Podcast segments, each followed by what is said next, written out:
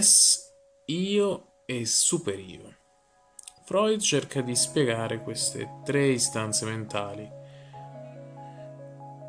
che devono convivere in ogni psiche, in qualsiasi psiche.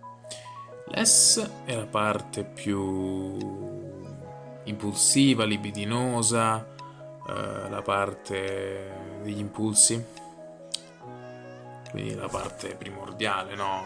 Dove c'è la fame, gli impulsi sessuali, eh, la rabbia, l'amore. C'è il superio, che è la parte dove noi è come la base di una casa, quindi come un cemento eh, su cui noi fondiamo tutto il resto.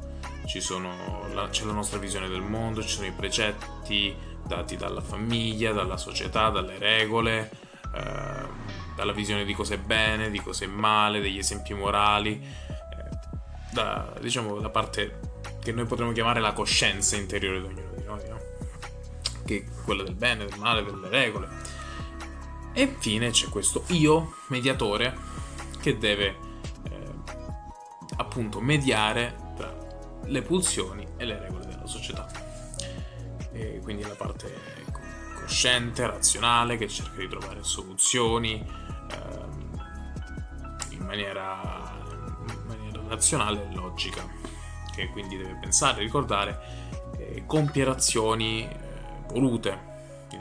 non lo so eh, esempio per rendervi l'idea di come queste tre istanze interagiscono in una, in una qualsiasi azione quotidiana. Io sono fuori al bar, vedo una ragazza. Il Les mi dice vai, prendila, baciala, eccetera. Il superio dice guarda, la società dice che tu non potresti proprio fare questa cosa qui, non è nel, nella tua visione del mondo poter fare questa cosa qui.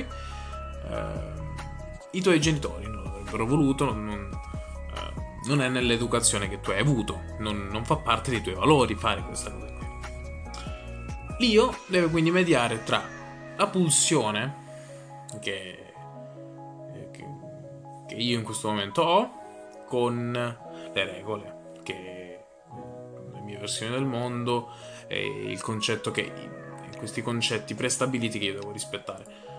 Quindi, cosa faccio? Ne chiedo alla ragazza se vuole prendersi un caffè. Io lo offro io. Questo qua, diciamo, è il momento in cui l'io cerca di mediare una soluzione tra eh, la pulsione dell'S e le regole dell'io, del superio questo diciamo in breve, ovviamente non posso essere, sinte- eh, essere eh, approfondito in un video di 3 minuti, solo per dare una pillola, eh, per far capire in linea molto generale dei concetti molto complicati. Ovviamente è un concetto che va studiato, che va aperto il libro, leggi, impara, studia, fai come, eh, come te insegnato a scuola, apri il libro, approfondisci.